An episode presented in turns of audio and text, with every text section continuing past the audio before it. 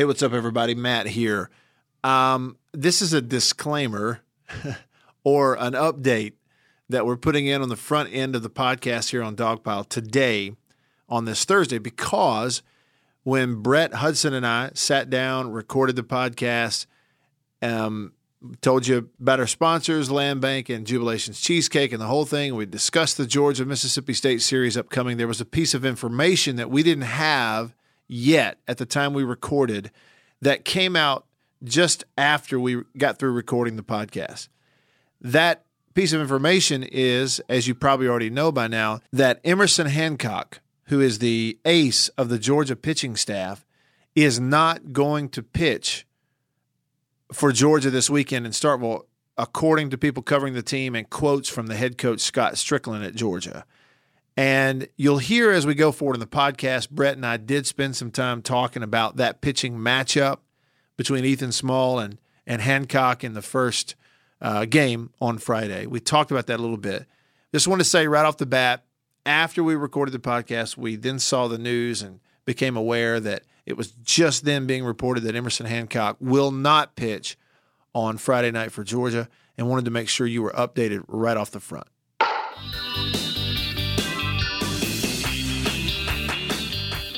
This podcast is brought to you by Mississippi Land Bank or Land Bank, whichever you prefer. Mississippi Land Bank uh, locations throughout North Mississippi. And if you are considering anything land related, buying, selling, just looking, maybe it's farmland, maybe it's recreational property, maybe you're looking to build that dream home, they can help you with all of that. And I'll give you a, a personal stamp on this. They are the kind of people that you want to do business with, trust me. And so when the need arises and you're thinking land, head on over to Mississippi Land Bank. Also brought to you by Jubilations Cheesecake in West Point.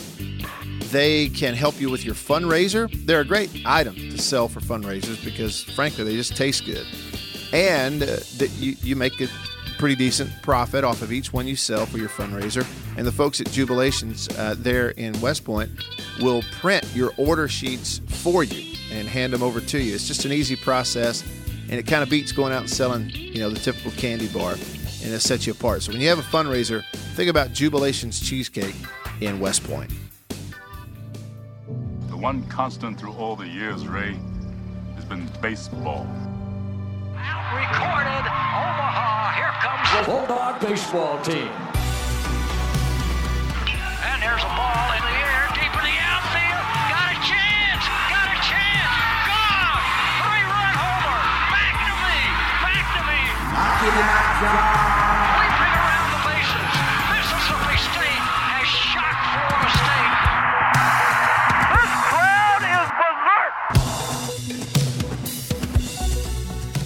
What's up, everyone, and welcome to another episode of Dog Paw. I'm not riding solo anymore, boys and girls. I'm Yeah. living the dream. I got Matt Wyatt back with me. I am Brett Hudson, as usual. Matt, it's good to have you back, and you come with pretty fantastic timing considering they just won the Governor's Cup and they're hosting the SEC leaders this uh, this weekend. Your your return comes with impeccable timing. Impeccable timing. Yeah, that's right. So you're not riding solo anymore, but are you riding dirty? You remember that song? Right? I'm always riding dirty. Yeah. Matt. Yeah. Always. Well, go update your car tag and you know get that inspection sticker. No, um, yeah. So it is good timing. Um, you know, because of being out of pocket and and out of town, I was not able to go to the Governor's Cup game on Tuesday night and didn't see it, nor did anybody else who wasn't there because it wasn't televised in any way. But I was able to follow it on your Twitter feed as well as uh, listening on my phone to Jim call the game with Ross Mitchell. You know, and and I, I'll say side note, if people haven't had a chance to listen to one of the games when Ross is on there with uh, with Jim, he really does a good job, and it's neat to hear somebody who knows so much about pitching. Yeah. He he he talks a lot about you know the the thought process behind each at bat and location and movement and what's good and what's bad, and it's coming from somebody who's been there and done that, and so I really enjoyed that. And I gotta say, Brett, you know I'm not surprised that State won the game, but I'm a little surprised at they held that Ole Miss lineup to just one run. Yeah, that was a pretty good trick they pulled, uh, no doubt. There, uh, they won that game eight to one uh, to quickly reset the situation as we're going in. Mississippi State is 33 and 9, 10 and 8 in SEC play. They beat Ole Miss to win the Governor's Cup for the fourth year in a row, eight to one. They will host Georgia in a weekend series, Friday, Saturday, Sunday. It's uh, it's raining like heck in Starkville right now. I just had a uh, lightning strike in in my Oh. background. If only this were a video podcast, y'all could have y'all could have seen that. Anyway, the um the weather looks good for for the weekend. It looks like this rain is is coming through and getting out of the way. So it'll be barring barring something changing, it'll be 6:30 Friday on SEC Network Plus, noon Saturday, pretty early game there on SEC Network, and then Sunday one o'clock SEC Network Plus. Uh, to get back to that Ole Miss game, eight to one. You're you're right. The I think a lot of people are talking about the hitting because hitting kind of became very difficult inexplicably against Arkansas for for a weekend. I'm sure we'll get to that Yeah. momentarily, but the the pitching was was excellent in in this regard. Peyton Plumlee, four strong innings to start. He's the one that gave up the run, but I mean he gave up three hits and a walk in four innings and against an SEC lineup. Mhm. You'll you'll take that Yeah. most of the time. Keegan James, Trysten Barlow, Colby White, and Jared Liebelt piece together the final five uh, innings of, of this game to win it eight to one. And then they got some support in the sixth and seventh innings with with three spots in each of those uh, innings. And kind of being there and, and reporting after the fact, the the the word of the day was confidence. They they seem to have gotten their confidence back in this game because you could see why when they left Arkansas they might not have been Mhm. all that confident. But I mean, Trysten Barlow said it after the game, and Justin Foscue said it after the game. And in fairness, uh, well, to to be transparent, I tried to record those interviews, but they are on the field at Oh. Trustmark Park where they're playing the music and and all that stuff. So I was trying to cut up the sound bites this morning. Yeah. And you could hear Hammer Time better than you could hear Justin Foscue uh, so I figured uh, figured I wouldn't uh, bother with that. But I can't paraphrase.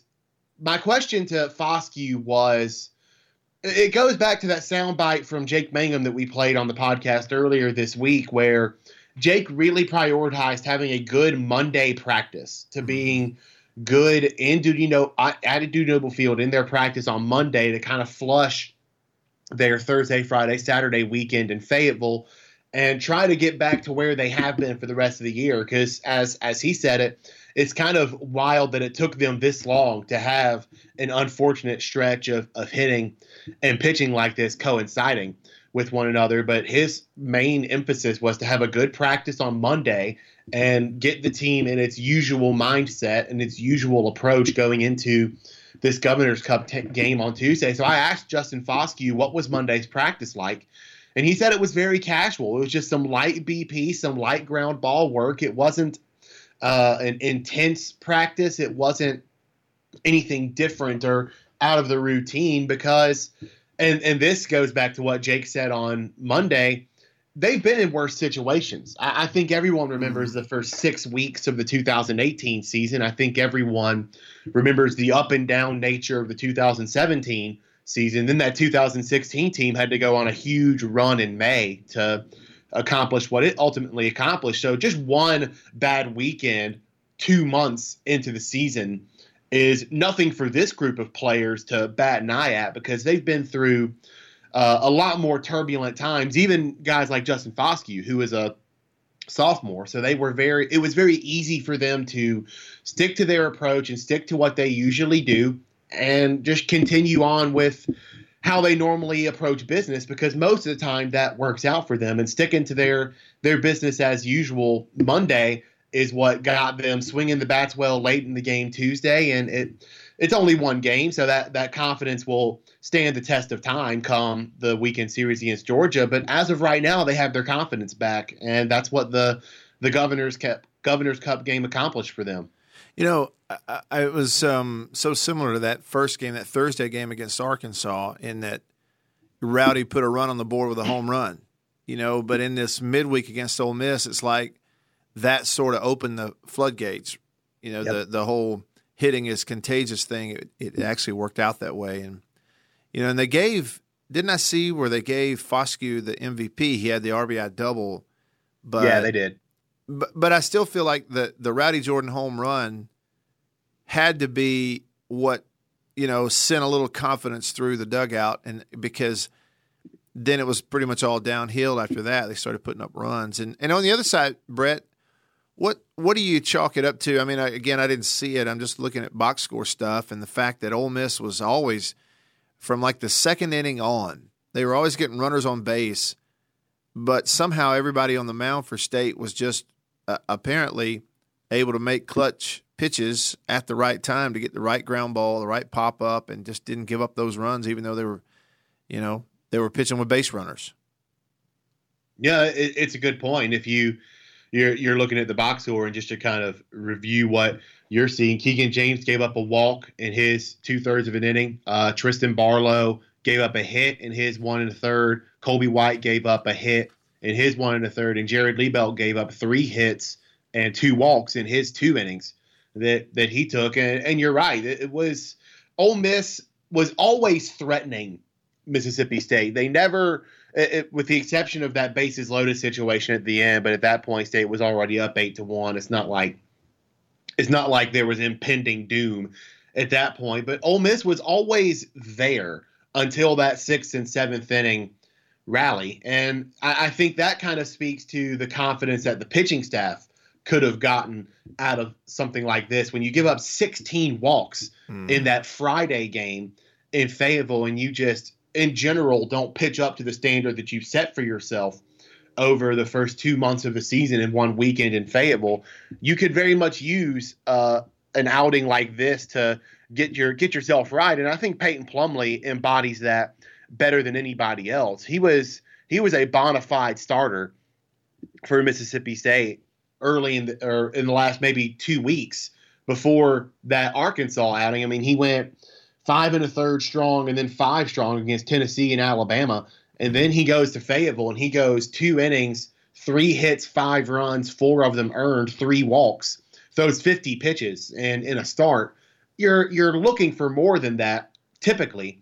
But then he leaves himself because of that, he leaves himself fresh for the Governor's Cup game, a very important game to Coach Lemonis, to the to the roster, to the fan base, and particularly to President Mark Keenum. That man loves him. That Governor's Cup loves it to death.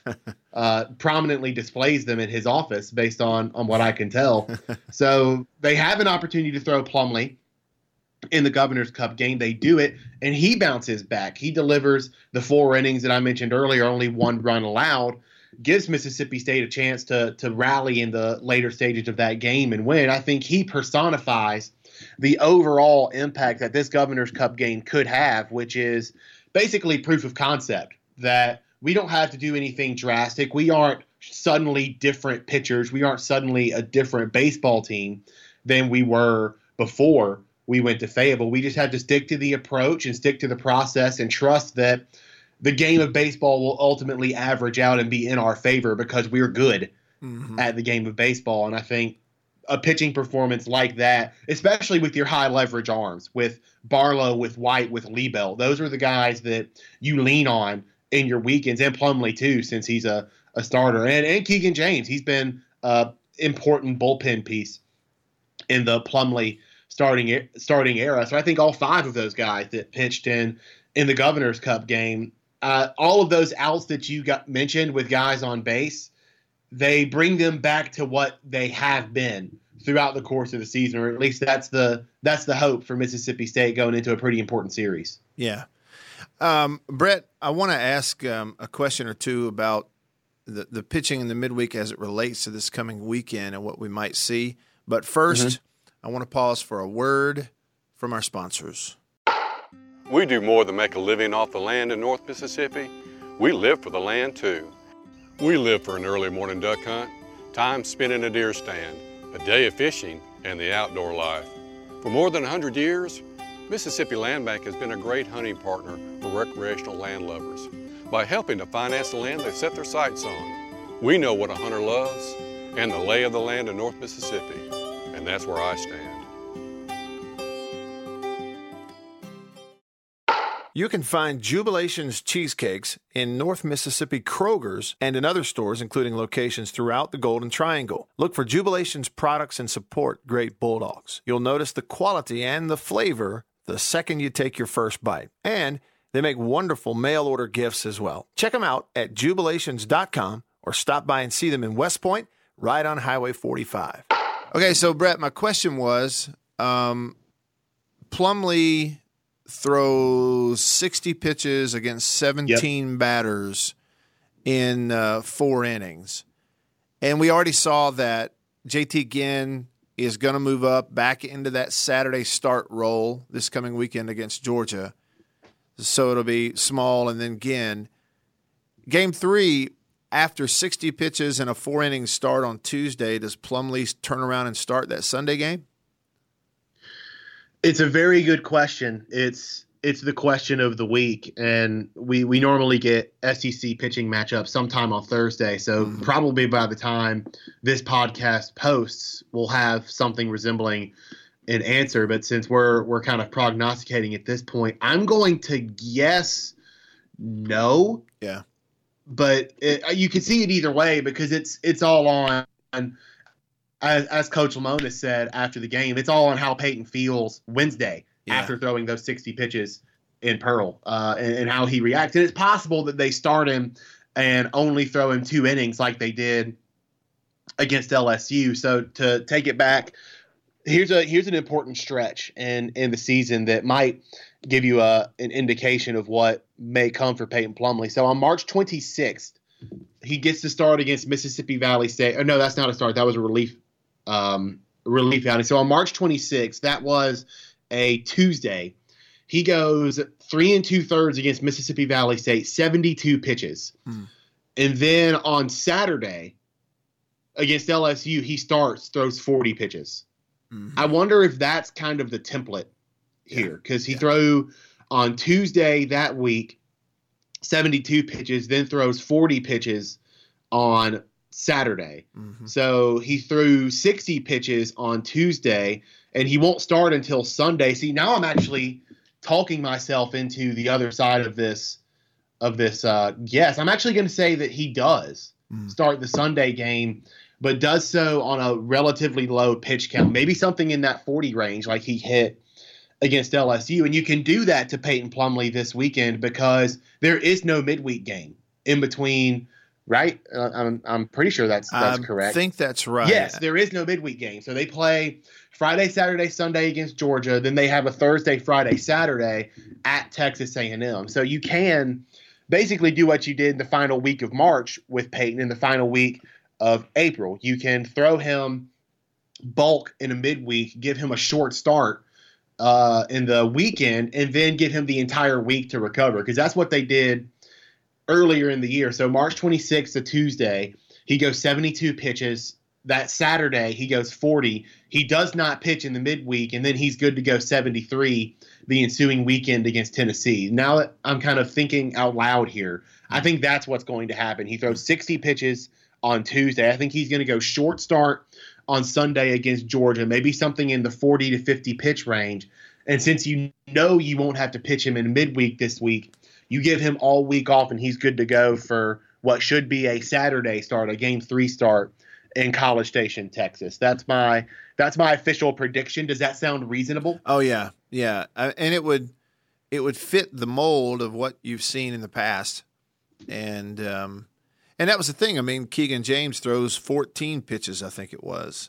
Yep. Uh, and, you know, and was pretty good, and so you know, it's it's probably whole staff don't you think? Unless he, uh, you know, unless Peyton goes out there and he's supposed to have short start, but the first two innings he gets, you know, six outs throwing 12 pitches or something crazy like yeah. that, you know, and then maybe it's a little longer. But uh, yeah, no, I, I, mean, I think that, I think that makes, uh, I think it makes perfect sense. Well, and, and one more, one more idea I have. Well, let me run you, let me run this past you. Let's say, let's say things get sideways in the Friday Saturday games. Like let's say let's say one of those two games goes like 15 innings or something, and State has a taxed bullpen, I wouldn't be surprised because Keegan James only threw 14 pitches in the Governor's Cup game. I wouldn't be surprised if Keegan starts that game. You try to get him to go maybe five, six innings to start, and then you give Peyton Plumlee a quick, maybe 20 pitch relief outing in in Mm-hmm. support of that, or maybe Peyton Plumlee has to pitch in relief at some point in the Friday Saturday games because the bullpen is taxed. So I think uh, here's where here's where now that I've kind of thought out loud, here's where I officially stand on this. I think Peyton Plumlee will start the Sunday game against Georgia and go short, shorter, relatively speaking, pitch count wise, unless things get crazy in the bullpen Friday, Saturday, and you got to tax a lot of arms, and you need a long Sunday start, a 80 pitch, 90 pitch, 100 pitch outing on Sunday out of your starter. In which case, they'll have to go to Keegan James because the history suggests that you would rather not throw a guy 60 plus pitches twice in the same week. Mm, that's right. That's that's right. Because it's a long season. You got to have him, you know, beyond this weekend for sure. But I do Yeah. think that in a in a small way, it uh, there's a pun for you. It really ramps up the importance of the first two games for State with Small on the mound and again on the mound in game two. Not that they're not important already. I'm just saying it's like if if you're if you know that third starter is not going to be asked to to go five innings or possibly six, you know, you, you look at those first two games and go, we really need to get good starts out of Small and Ginn, and everything you've seen would be uh, if it's consistent, you will get those good starts. But and hey, and let me ask you this. Um, the update on Jake Mangum's chase to be the hits leader in the SEC. I, I was looking on Twitter. There used to be this Twitter account, and I think it was called Mangum's Chase or something. And now I can't find it. I'm wondering if it got shut down for some reason. I can't find a. Weird.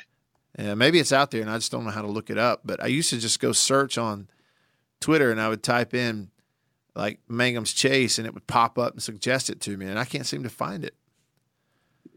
I wonder if it. Strange. Uh, I wonder. Uh, I wonder what's going on there. But yeah, you you bring up a good point. We probably do need to update that, considering he's almost certain to break the uh, break the record this weekend against Georgia, which uh, it was kind of a up and down path to get to this point. But the fact that he is likely to break that that to tie and break Eddie Furniss's record with a home field crowd at, at Dudy Noble Field, that's uh, that's a good moment for him. It sure would have been funny to to break it against Ole Miss, and also it would have been fitting since Pearl is his hometown to break it there. But that's uh, that's not going to be the case. So he got one hit against Ole Miss uh, in the Governor's Cup game. So he now has 348 career hits.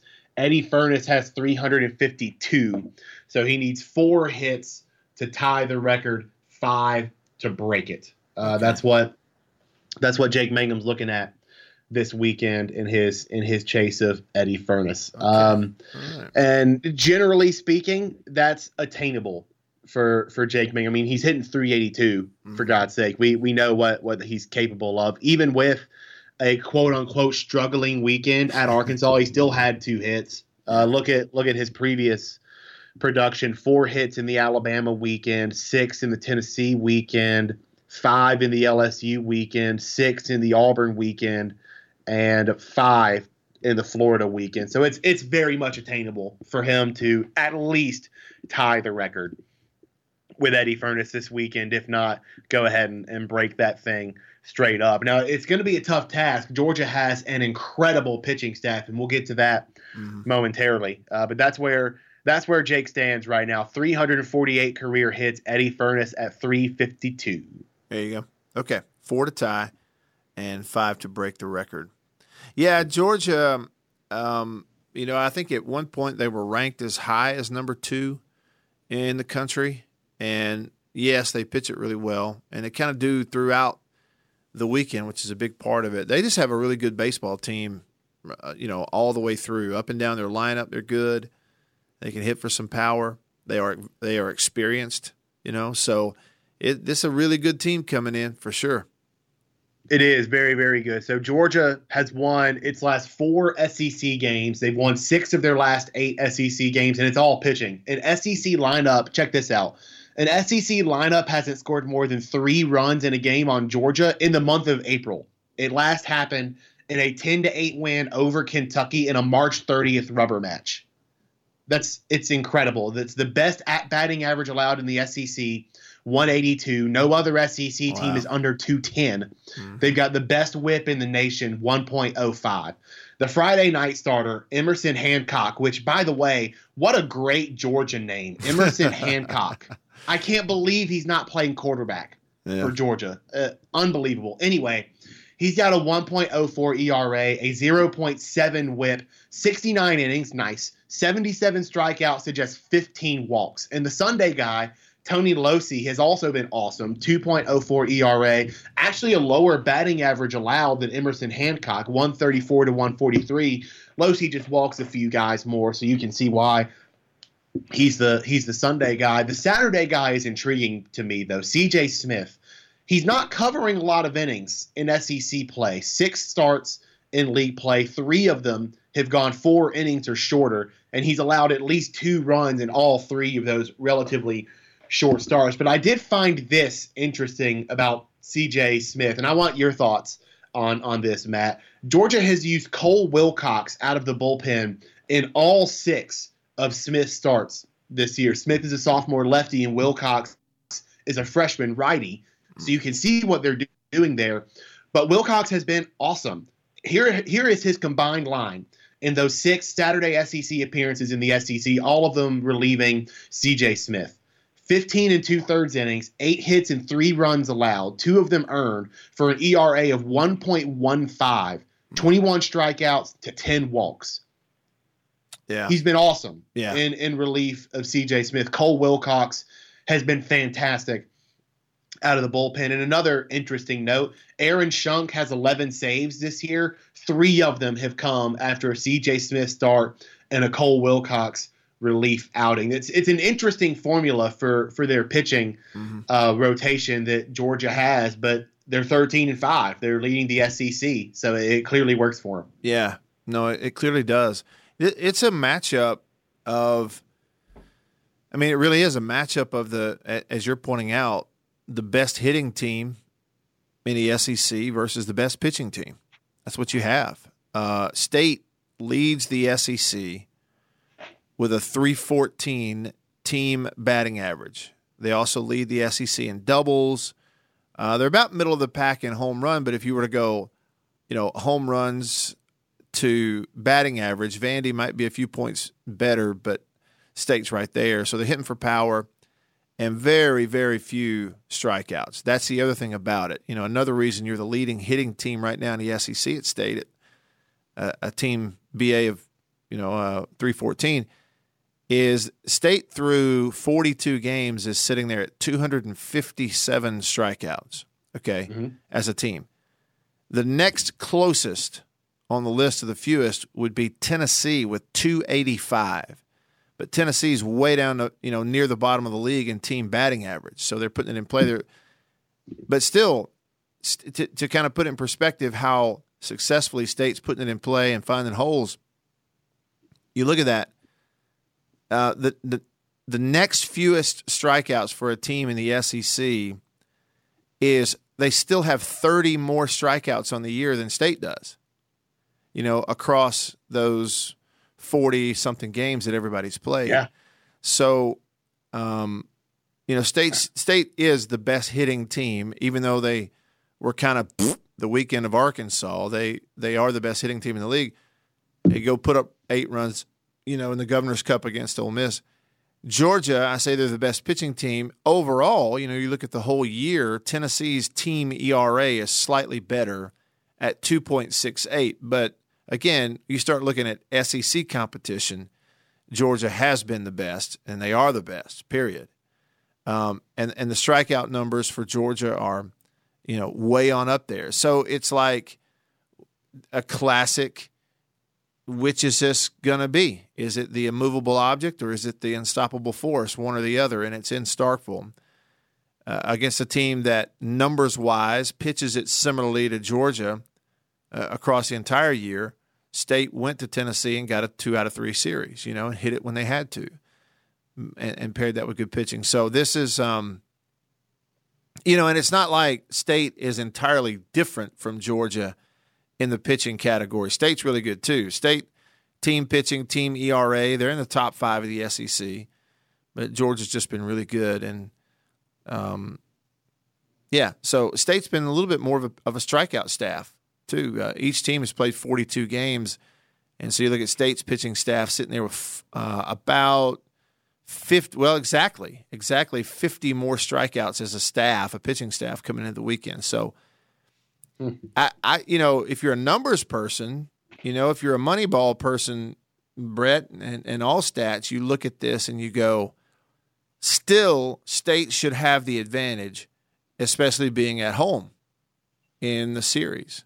Am I crazy? Well, not, not only that, but to use the the gambling adage of find the worst unit on the field and bet against it. Yeah. Uh, that's often a, a football thing. Uh, but if you were to extend it to baseball in this series, the worst unit on the field is probably Georgia's lineup, Mhm. right? Yeah. So you would you would in theory bet against that, but even this Georgia lineup, just to speak to the overall quality of of this matchup, this Georgia lineup isn't bad. They have four everyday guys with OPSs above 900, and by the way, one of them is Aaron Schunk, that same guy who has 11 saves on on the year. So he's he's a real fun college baseball player. The others are L.J. Talley, John Cable, and Tucker Maxwell. Talk about Georgia names.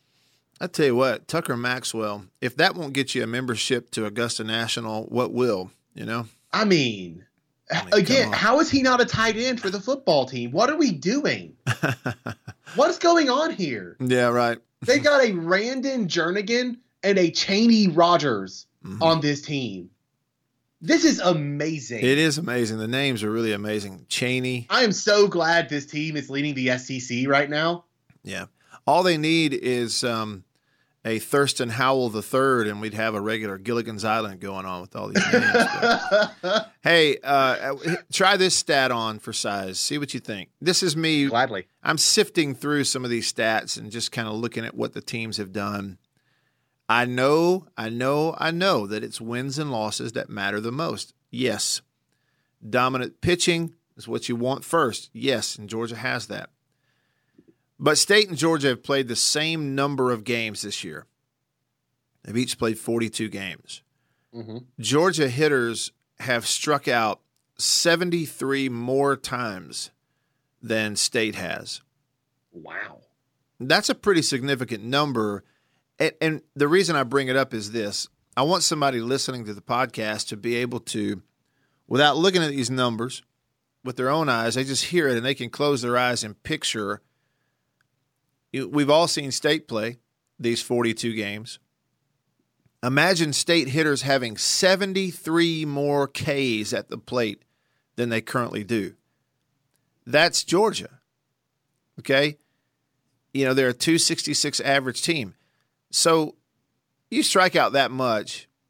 I, I- let's let's look at the other. Um, if I look across the league at the teams who have more strikeouts than Georgia, um, Arkansas does, um, Kentucky obviously does, and South Carolina Yeah. does.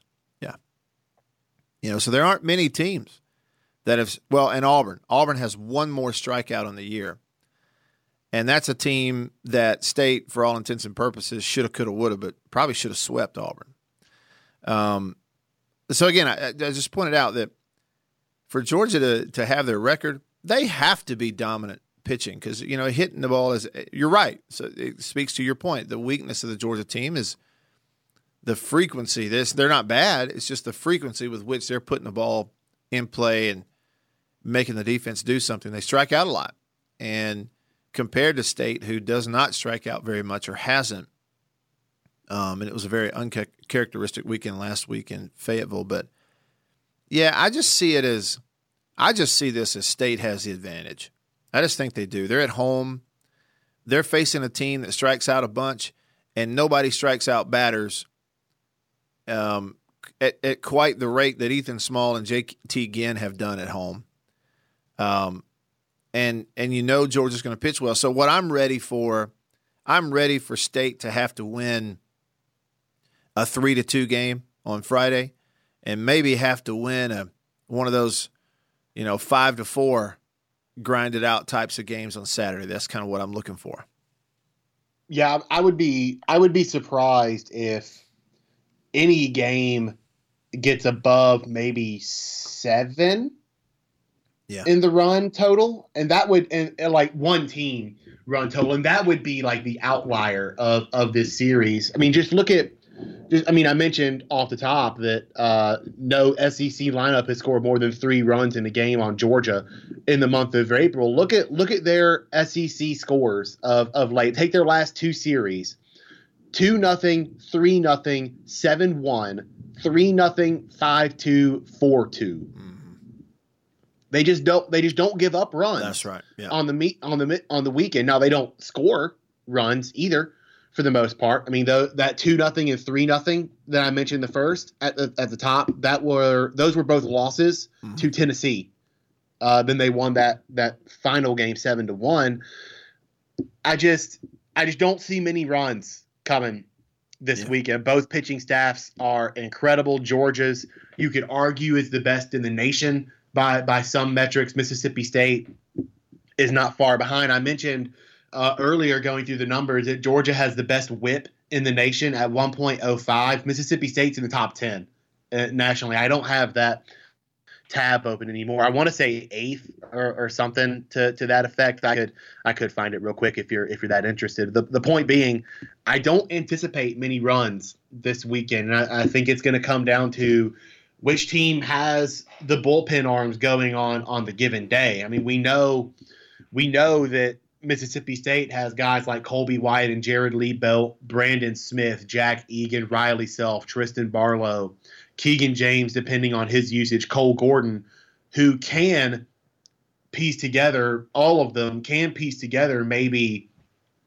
seven, eight innings of scoreless ball in one weekend combined if they all have it going at the same time. And Georgia has the starters, uh, plus the relief options that we mentioned earlier, that they don't really give up a lot of runs either. But it's it's a matter of which bullpen guys have it going this weekend in order to get through those sixth, seventh, eighth, and ninth innings in scoreless fashion to preserve those three one wins, those four one wins that seem to be in in Georgia's wheelhouse. That 3-2, 4-2 game, that's that's right in Georgia's wheelhouse. So it, it's likely going to be that kind of a game. It's just a matter of which team has the bullpen to hold on to that 3-1 lead instead of letting it turn into a 4-3 loss. Mm-hmm. That's right. Well, um, I, I'm really looking forward to it just because, you know, you go throughout a baseball season, Brett, and th- there are some weekends that you don't get as genuinely excited about because maybe there's not an expectation or it's not at home. It's like, you know, I'll give you an example. When State went to Tennessee in Knoxville, that's not one that anybody circled at the beginning of the year. You're really pumped about it. However, yeah. you know, you do circle the LSU series when you host them. You do circle Super Bulldog weekend. And given the way things are to this point of the year, this is the kind of thing you hope for, where State's got a really good team.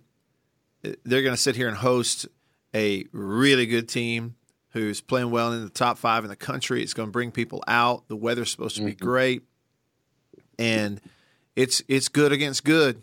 This first string against first string this week in Starkville, so it's kind of what you look forward to. I agree, and I, I cannot I cannot suggest enough that people try everything possible to get to that Friday game mm-hmm. because Ethan Small against Emerson Hancock yeah. is probably the best pitching matchup you're going to get in Starkville this year, unless something comes in a regional or a super regional that's just out of this world. But I mean, even even Tanner Burns, I mean, that was supposed to be a really good matchup with Ethan Small, but Tanner just did not have it on on that given day. And I'm I'm scrolling through the schedule right now because they go to Texas A&M, to Ole Miss, and then South Carolina to end the year. I mean, I, I can't think of a better pitching matchup in Dudy Noble this year. Can you? No, no. I mean, you know, when you had Ethan Small against Hess from LSU on a Friday, that was pretty good. And we may look up that was awesome. Yeah. It was awesome, and we may look up in eight years from now, and those two guys are, you know, starters in the major leagues, and and and and and then we'll look back at that. But for now, for everything we have information wise right now, this is the premier uh, premier pitching matchup we've had, no doubt. Get a ticket. Get a ticket if you possibly can, or that's right. just uh, or just watch it on on the stream. And which games do you have this weekend, Matt? Do you have any? I don't have any. Um, the schedule kind of worked out that way uh, to begin with. Um, this this is a weekend that we've known for a long time that um, my daughter was going to be involved with um, a pageant. It's a, not not in a pageant, but she's singing the national anthem. I think um, for a Miss Teen pageant in Vicksburg. We've known that for a while, so this was one that Ah, that uh, Charlie was on the schedule for a couple of games and knew one would be televised early on. But you know, with a uh, with an under the weather family member over in Alabama, I came home for a little while and I'm looking at the possibility of heading back over there. So I don't even know if I'll get to that. It, it'll be one where hopefully I can consume some baseball this weekend. So right. you but the, the schedule as it as it stands 6.30 friday sec network plus saturday at noon on sec network sunday at 1 sec network plus i don't expect a ton of runs how about how about this matt i'm gonna set an over under number on total runs for the weekend and i'm gonna put it at uh i'm gonna put it at 17 and a half whoa, total for both teams. total runs both teams 17 and a half Yeah. You know, see, and this is why I don't gamble because my initial, my right away reaction would be I'd go over, just because you know I saw this. Un- this is the time of year where you get these uncharacteristic weekends sometimes. And like State goes on the road in front of a big crowd at Arkansas last week and just stunk it up, and they're much better than they played. And I'm like, that could be Georgia this weekend. Georgia could Yeah. go on the road, stink it up in front of a huge crowd, and be and they're better than the way they play. So, but that that tendency to want to take this risk is exactly why I don't gamble. I would do it way too much. that is, that is probably a low number i mean because because one seven run game would would more or less make that that number im- impossible to to be under Yeah. so maybe it should be like more like 19 Now, see, and if it were 19, that'd be really tough. maybe 19 and a half let's let's let's officially set it at 19 and a half Okay, 19 and a half. See, that's that's a tough decision right there. Like I don't know. That that's yeah, I would you know, I wouldn't I wouldn't have any confidence going either way cuz I mean, that's right on it, I think. How about this? When we when we post this pod uh, later later Thursday, I'll tweet out a poll Okay. and and have people place their bet Yeah. accordingly. Perfect. That'll be fun to see what we get. That'll be good. All right, Good. that's what I'll do. All right. Brett, great preview as always. Appreciate you um, hanging in there with your groggy co host. I got my, my hand up over here, but I made it, so I appreciate you as always. Good to have you back. Thank you. For Brad, I'm Matt. This is Dogpile, presented by Mississippi Land Bank. Visit them online at mslandbank.com and by Jubilations Cheesecake in West Point. And we'll see y'all next time. See you.